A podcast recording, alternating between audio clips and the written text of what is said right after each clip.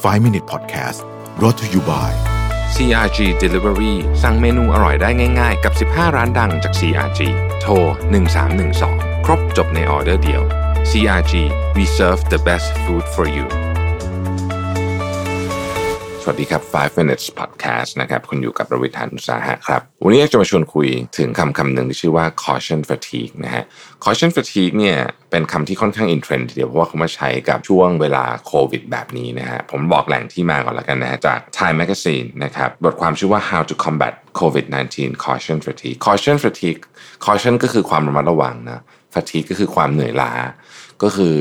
เหนื่อยล้าที่จะระมัดระวังนะกันถ้าแปลเป็นภาษาไทยตรงๆแบบนั้นเลยเนี่ยนะครับ คือมันมีข้อมูลจาก University of Maryland นะฮะว่าตอนนี้คนเนี่ยเริ่มออกจากบ้านเยอะขึ้นเขาแทร็กข้อมูลจากมือถือนะคือคนชุดเดิมเนี่ยนะฮะที่เคยอยู่บ้านเนี่ยตอนนี้จริง ๆ ก็ไม่ได้เปลี่ยนอะไรจริง ๆคำสั่ง work from home อะไรก็ยังอยู่หมด แต่คนเริ่มออกจากบ้านเยอะขึ้นนะครับแล้วก็เราจะเริ่มเห็นเริ่มมีที่ต่างๆออกมาประท้วงในสหรัฐอเมริกานะครับเริ่มมีปาร์ตี้ที่ถูกจัดขึ้นนะฮะอย่างล่าสุดเนี่ยชิคาโกก็มีข่าวนะฮะถูกจับ แล้วก็มีที่ชายหาดที่แคลิฟอร์เนียที่ฟลอริดาคนออกมาเต็มเลยนะฮะบางคนก็ไม่ใส่หน้ากากอะไรอย่างเงี้ยนะครับ หรือว่าแม้แต่ที่นิวยอร์กที่การระบาดหนักมาก ๆเลยเนี่ยนะฮะตอนนี้ก็เริ่มมีคนออกมาในสวนสาธารณะเยอะขึ้นต่างๆ เหล่านี้นะฮะมีอาจารย์ท่านหนึ่งนะครับ เป็นอาจารย์ด้านพฤติกรรมศาสตร์อยู่ที่ Northwestern University นี่นะครับ ชื่อว่าแจ็คลินกอลเลนนะฮะอาจารย์ก็ออกมาบอกว่าเอออันนี้แหละ มันคือสิ่งที่เรียกว่า decision fatigue นะฮะ อธิบายแบบนี้ฮะอาจารย์กอลเลนเนี่ยที่บอกว่าคือไอ้ social distancing อะไรต่างๆ ที่เราทำอยู่ตอนนี้เนี่ยมันคล้ายกับแบตเตอรี่ ตอนแรกเนี่ยมันเต็มเพราะทุกคนก็กลัวแล้วก็เราก็แบบเราบัดระวังมาก แต่พออยู่บ้านเป็นนานๆอยู่แยกตัวจากสังคมมาเนี่ยนะฮะมันมีทั้งเรื่องของความเครียดความไม่ตกกังวลนะฮะความโดดเดี่ยวนะครับ แล้วก็การที่วิถีชีวิตปกติเนี่ยหรือ routine เนี่ยถูกทำให้มันเปลี่ยนไปนะฮะ คนก็รู้สึกหมดแรง หมดพลัง หมดพลังปุ๊บนะฮะแรงจูงใจในการที่จะ social distancing ต่างๆเนี่ยหรือแม้แต่การทำอะไร basic basic เช่นการล้างมืออะไรพวกเนี้ยก็จะเริ่มลดลงนะฮะทีนี้มันก็ไม่ค่อยดีเท่าไหร่นะ ถ้าเกิดโดยเฉพาะในประเทศที่มีการระบาดอย่างหนักหรือยังควบคุมดูแนวโน้มจะควบคุมการระบาดยังไม่ได้ หรือหรือยังไม่รู้ว่าจะควบคุมการระบาดได้ไหมเนี่ยนะฮะการที่ทำให้ทั้งสังคมเนี่ยกลับมามีเรียกว่ากลับมามีความระมัดระวังเพิ่มขึ้นเนี่ยเป็นสิ่งที่ควรจะทำเขาก็มีคำแนะนำว่าจะทำยังไง ให้เราสู้กับไอ caution fatigue ได้นะครับข้อที่หนึ่งฮะ take care of your physical and mental health นะฮะดูแลสุขภาพกายสุขภาพใจของคุณนะครับ ในบทความนี้ก็บอกว่าคุณคงเคยได้ยินเรื่องพวกนี้มาเยอะแล้วล่ะแต่ขอบอกอีกทีก็แล้วกันว่า ในช่วงเวลาแบบนี้เนี่ยสิ่งที่สำคัญมากก็คือ1นอนให้พอนะครับ สองนะฮะทานอาหารให้ดีในที่นี้ก็คือว่าจริง ๆ ผมแปลต่อเองนะครับ นอกจากจะกินอาหารที่มีสารอาหารครบถ้วนอะไรต่างๆนานาเหล่านี้แล้วเนี่ยอย่ากินเยอะเกินไปอะอันนี้ส่วนตัวรู้สึกว่าเออเป็นสิ่งที่ดีนะครับพอลดการกินอาหารลงลดมื้ออาหารลงเนี่ยเออรู้สึกว่ามันทำให้เรามีพลังมากขึ้นนะฮะข้อที่3ครับพยายามออกกำลังกายอย่างสม่ำเสมอนะครับข้อที่4อย่าดื่มจนมากเกินไปนะฮะดื่มนิดหน่อยโอเคนะครับ ข้อที่ 5 พยายาม ยังมีใช้คำว่ายังเชื่อมโยง หรือว่ายังติดต่อกับเพื่อนฝูงกับครอบครัวอยู่แม้ว่าคุณอาจจะไม่ได้อยู่ด้วยกันนะฮะแต่ก็พยายามคุยกันผ่านอะไรก็แล้วแต่ที่เราใช้เทคโนโลยีต่างๆ เหล่านี้นะครับข้อที่ 6 ถ้าเป็นไปได้พยายามหาอะไรที่ทำให้ลดความเครียดนะครับ หลายคนอาจจะเป็นการอาจถ้าบางคนเลี้ยงสุนัขเลี้ยงแมวก็อาจจะเป็นการเล่นกับสุนัขกับแมวนะฮะถ้าใครชอบออกกำลังกายก็ออกกำลังกายสักหน่อยก็ได้นะฮะ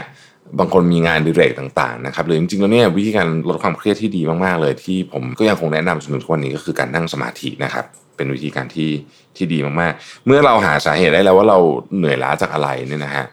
เราจะเริ่มเริ่มมีวิธีการต่อสู้กับมันนะครับอันที่สองบอกว่า reframe risk and benefit นะครับให้คิดถึงเรื่องของความเสี่ยงและประโยชน์ใหม่นะฮะคือตอนนี้หลายคนเริ่มรู้สึกว่า อืม มันเบื่อเราอยากจะออกไปทำนู่นทำนี่ใช่ไหมแต่จริงๆเนี่ยอย่าลืมว่าสิ่งแรกที่เราต้องทำแบบนี้ต้อง social distancing ต่างๆนานาเหล่านี้เนี่ยต้องใช้ชีวิตที่ยากลำบากขึ้นมาก ๆเลยสำหรับบางคนเนี่ยนะครับ คืออะไร นั่นคือการ flatten the curve การพยายามที่จะทำให้ผู้ป่วยไม่กระโดดมากเกินไปนะฮะดังนั้นเนี่ยการที่เราไม่ไม่ระมัดระวังเช่น ไม่ล้างมือบ่อยเท่าที่ควรเนี่ยนะฮะมันก็มีโอกาสเพิ่มโอกาสการป่วยของเราเอง หรือโอกาสการป่วยของผู้อื่น ใกล้ ๆ ตัวเรา ซึ่งก็ไม่ดี นะฮะเพราะฉะนั้นการพฤติกรรมต่างๆของเราที่เราระมัดระวังอยู่แล้ว เช่นออกจากบ้านก็ใส่หน้ากากนะฮะล้างมือพวกนี้ก็เตือนตัวเองว่าเอ้จริงๆเนี่ยต้นเหตุมันคืออะไร แล้วถ้าเกิดไม่ทำเนี่ยความเสี่ยงมันคืออะไรนะครับข้อที่สาม rebuild your routine สร้างรูทีนใหม่โอ้นี่สำคัญมาก ตอนนี้เนี่ยผมกลับมาอยู่ในชีวิตที่รู้สึกว่าจิตใจสงบมากขึ้นก็หลังจากที่สามารถทำรูทีนใหม่ขึ้นมาได้นะฮะเช่นยกตัวอย่างผมชอบไปวิ่งที่สวนลุมมากนะฮะ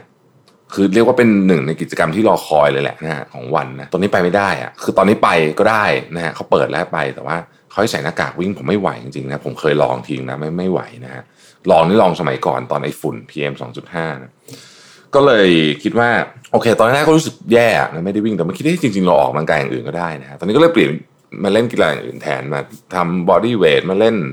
ดึงสาย GRX มาเล่น HIIT แทน เออเราก็โอเคเราก็มีรูทีนใหม่นะเวลาเข้านอนเวลาตื่นนอนก็ต้องเปลี่ยนใหม่หมด เพราะว่ามันมีกิจกรรมใหม่เพิ่มเข้ามาอะไรเงี้ย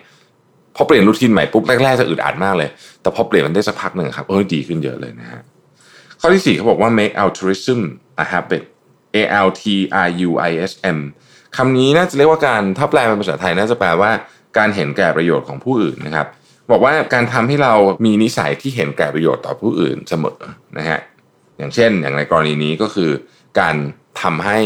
คนอื่นไม่ป่วยเนี่ยด้วยเนี่ยนะฮะถ้าเกิดว่าเรา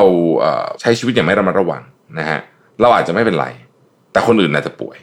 หรือถ้าเราใช้ชีวิตอย่างระมัดระวัง เราไม่เป็นไรใช้ชีวิตอย่างระมัดระวังออกไป ใช้ชีวิตอย่างระมัดระวังเราก็ไม่เป็นไรใช่ไหมพอไม่เป็นไรปุ๊บคนป่วยน้อยลงโรงพยาบาลก็ว่างขึ้นนะฮะก็จะได้รักษาคนที่เขา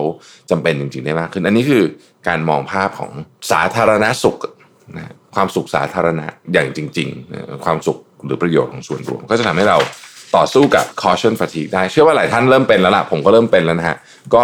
ต้องคอยเตือนตัวเองเหมือนกันว่า ต้องกลับไประมัดระวังพอสมควร เพราะว่าโรคนี้จะอยู่กับเราไปอีกนานนะครับ เราก็หาทางปรับตัวปรับใจของตัวเองด้วย ขอบคุณที่ติดตาม 5 minutes ครับ สวัสดีครับ 5 Minute Podcast